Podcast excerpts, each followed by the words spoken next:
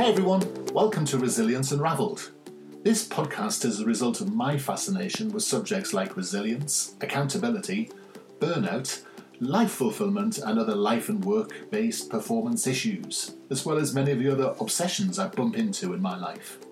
I spend my time working with highly successful teams, people, and organizations, and this podcast introduces their remarkable stories and expertise, as well as my own synthesis of the key issues, strategies, tips, tools, and resources to thrive in life. If you find this podcast useful, why not go over to our site qedod.com. If you'd like some resources on how to manage and beat burnout, head to qedod.com forward slash burnout 2019 for some goodies. Stay tuned to the end to find out details of how to order a free ebook. Enjoy the podcast. So, something a little different today, and welcome to the podcast. Um, it's that time of the year again where we're sort of inundated by people telling us how to set New Year's resolutions, how to set goals, and all that sort of old nonsense. And um, I thought it'd be interesting just to sort of give a bit of a contrary view this year. And I was very taken by the idea that um, with it being the year 2020, it was definitely scope for a cheap pun. And I'd like to ask you what you think Megadeth, the Fun Lovin' Criminals, and George Benson might have in common. And here's a clue.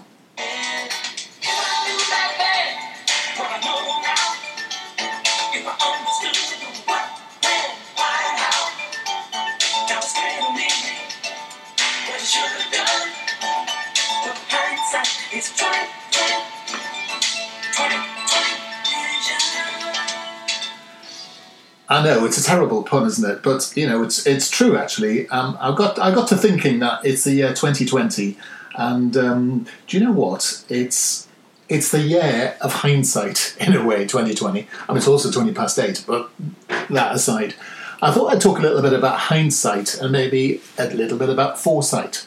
And it sort of links into some of the other themes that we've um, been discussing across the course of this year. This has been a fascinating year for us. We've um, nearly hit our 100th podcast, and in fact, may have done that already. And I thought it was a good time to spend some time looking backwards as well. And hindsight's a very interesting phrase, isn't it? I mean, people talk about 2020 vision being perfect because it's hindsight. And it comes from, um, according to um, various sort of um, Google references, to something called a Snellen chart which is actually um, a chart that's used to measure someone's visual acuity. So it is literally to do with vision. So someone who has 20/20 vision has normal acuity, and it says here, meaning that if they were stand at a distance of 20 feet from an eye chart, they'll be able to see clearly each row of letters. So you know what's interesting is it's used a lot as this idea that we look backwards and we say, well, if we'd known that, we would have had 20/20 vision, and that's why hindsight is pure 20/20 vision. But that's interesting. You know, when we're looking back, actually we're seeing not just the event but the results that took place. And sometimes we get results from the right things which aren't necessarily what we want. And also, when we look back, often what we do is we don't look back and are truly objective about what happened. We allow sort of emotional and emotional context or emotional reasoning to take over.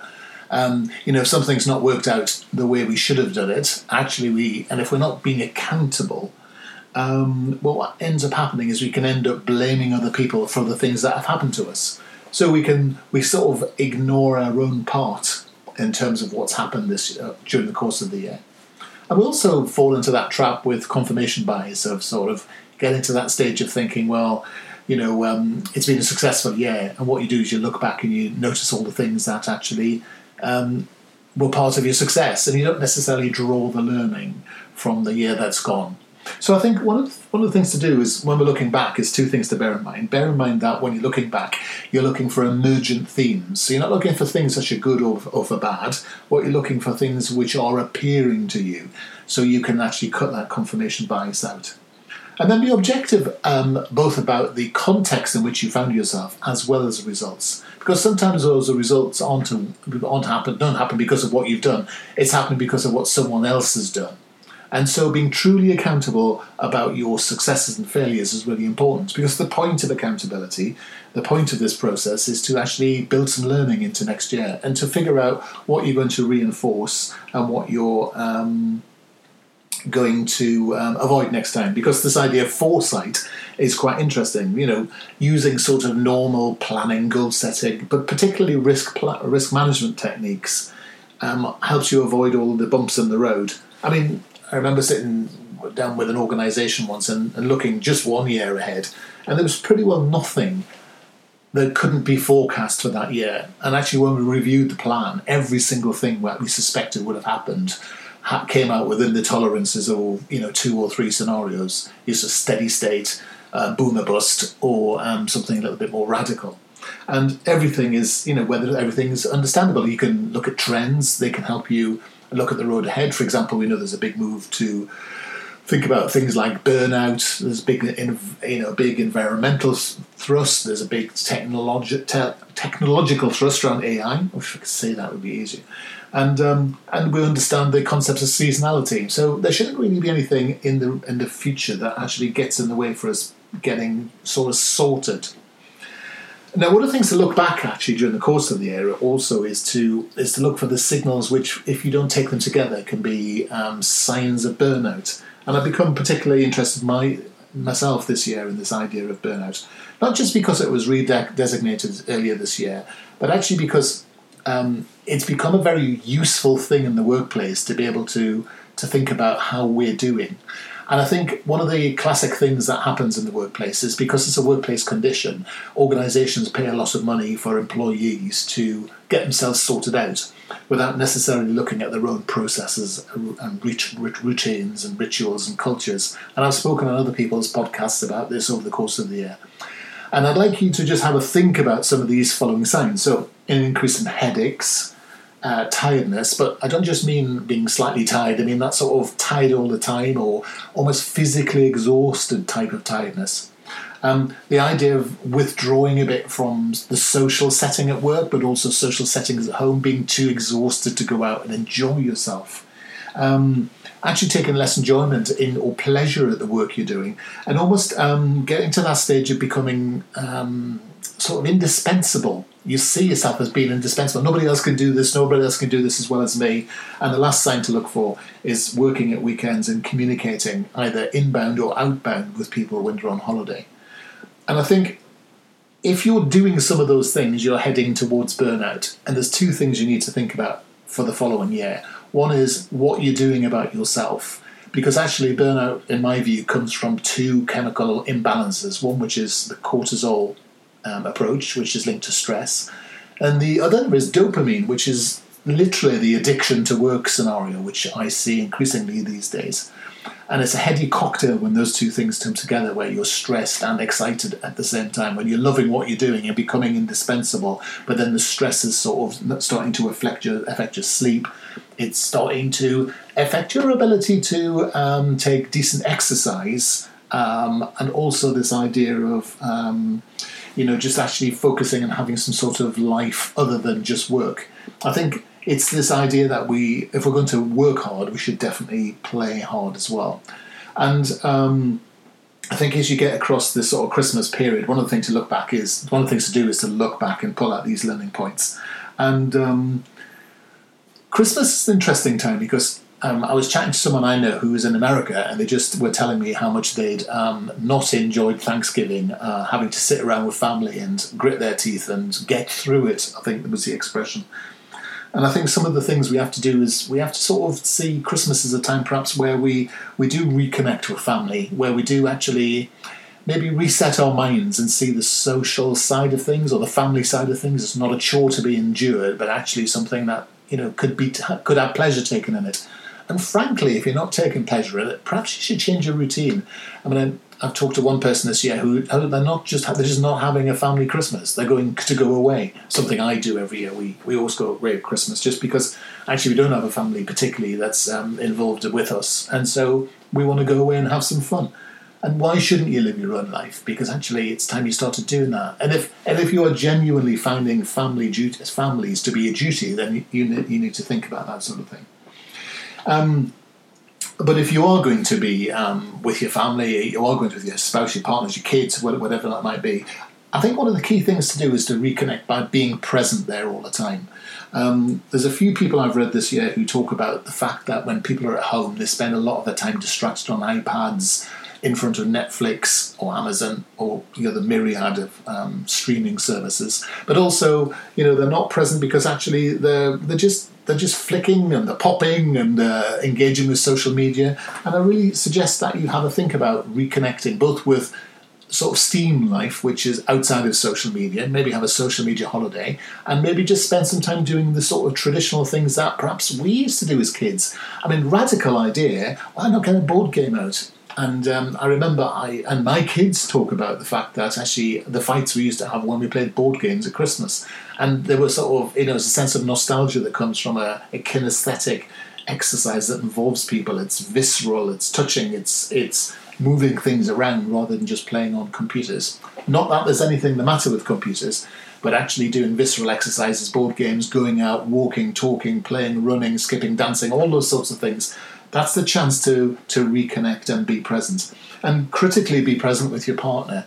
And the point of Christmas, which always seems to be to be a, a massive commercial, um, well, just Uh, um, uh, uh, it's a hijacking really of the sentiment of what the holidays were really about. But why not use it as a chance to you know go offline? Why nobody really expects you to be around at work, and if you are being around, you've got to ask yourself, you know, why are you wearing that super superhero cape and leaping around the place when really no one's that interested? Um, I know most people are sort of parked down, and nobody really sort of has a problem of someone's disappearing. I mean, if you work at Christmas, obviously that's slightly different. But for those people who aren't, it's good to get a chance to do that. And if you can't do that in December, then do it in January sometime. Remember that burnout's an insidious thing, and it creeps somebody when you least um, expect it, and that's why it's really important. Now. Um, I think one of the things that um, as I, have been always interested in is this idea of setting sort of good resolutions and things in January, and then by about January the third, we've already blown them. Not because we set too many; they're not things we're really interested in, and actually they're just the same old, same old things. But I was listening to a guy called Peter, uh, Dr. Peter Attia, a podcast I listen to and really love. Uh, it's long, but it's fascinating, and he's been doing some work around um, d- dementia prevention, longevity healthy longevity, um, Alzheimer's and such like. And apparently, all the research just shows the same thing that there is nothing better for these three areas longevity, health, uh, Alzheimer's prevention than nutrition, exercise, and sleep. And so, one of the things I think is that we've got to think about taking one of those areas and one of those things and turn, do it, turning it into something you're going to do. That's going to be um, something that you continue over the course of time. And so there's a couple of things to to really think about there. Um, it's that thing about you know if you're going to do something, do one thing, and and set some sort of social accountability. Say I'm going to um, you know cut out bread and you know I'm going to have a cut out bread challenge. I'm going to cut it out for one month, for example, and I'm telling everybody and when I get to the end of the month, I'm going to commit. That's why things like Movember and um, you know other sorts of monthly things seem to work quite well because because there is a social context, and so that social accountability I think is really important for people to to um, think about. So to commit to less, something that you're interested, something that maybe is a trigger to stop you doing other things, but you know, make make that work. And and one of the things I think is interesting about um, next year, um, if you're going to look at nutrition, exercise, or sleep, one of those things, um, one one element of one of those things is great. That's good. Uh, another thing for to think about is maybe we've got to get over this idea of characterizing people as snowflakes. Um, I think it's it's time for us to be um, to help people become and learn to become more accountable, so they understand how to fail, how to learn, how to put things right, and how to how to be in control, how to cope. In other words, I was very taken by a podcast I ran this year with, someone who talked about this idea: people who have who are parents to have low control. In other words, their parents have done everything for them, and then parents are surprised when they, those kids get to you know early teen teens teenager um, or have first relationships and they can't cope. Well, it's because they're being parented that way. And if we have generally got or genuinely got um, a generation of snowflakes, then our generation need to look at ourselves rather than them first. And um, and I think it's you know it's incumbent on us to start teaching people those sorts of skills and maybe looking looking earlier into times to thinking about how to parent better. And uh, last thing to think about is I'd like you to think of one thing that you should do, which you've always discounted because it's rubbish, even though you've never done it. I was very minded uh, quite recently on a training course when um, I was talking to some, pe- some people about anxiety and a very simple concept of this idea of worry time, where you you you define a specific time of the year, a day, where you decide that you will focus your attention to worry at a particular time. And one person said, "That's just a terrible idea. That will never work for me." And after the question, "Have you ever done it?" to which the answer was no, then you know my point is, well, how do you know if you've never done it? You know, do it five or six times. If it doesn't work, then come back to me with that evidence and say it didn't work. But don't just discount things because they haven't worked. Because I think what we're guilty of doing in the learning the, the, learning arena, if we're not careful, and especially if we're going to think about more learning, is this idea that we have to we have to be more scientific in the way we experiment with our learning. Do more of it, experiment with it, and then make judgments. Don't just do it once and give up. So um, this is the end of uh, 2019. It's been a fantastic year for, for us. I've had a great year, and I'm looking forward to um, 2020. And I'm hoping at the end of 2020 to think of another terrible pun to welcome you into 2021. But before that, please accept all my best wishes for the season, for you and your family. Thanks for listening with us through the course of this year. And as I always say, take care. Thanks for listening today. You can go to our site qedod.com forward slash podcasts and subscribe to hear other titles in our series. Or you can contact us at info at qedod.com to hear and find out more about tough love, leadership, accountability, resilience, and burnout. You can go to our site qedod.com forward slash burnout 2019 to hear and get access to a load of resources to help you manage and fight burnout. And you can go to qedod.com forward slash free ebook to hear more about the fundamentals of resilience. Until the next episode, keep on thriving.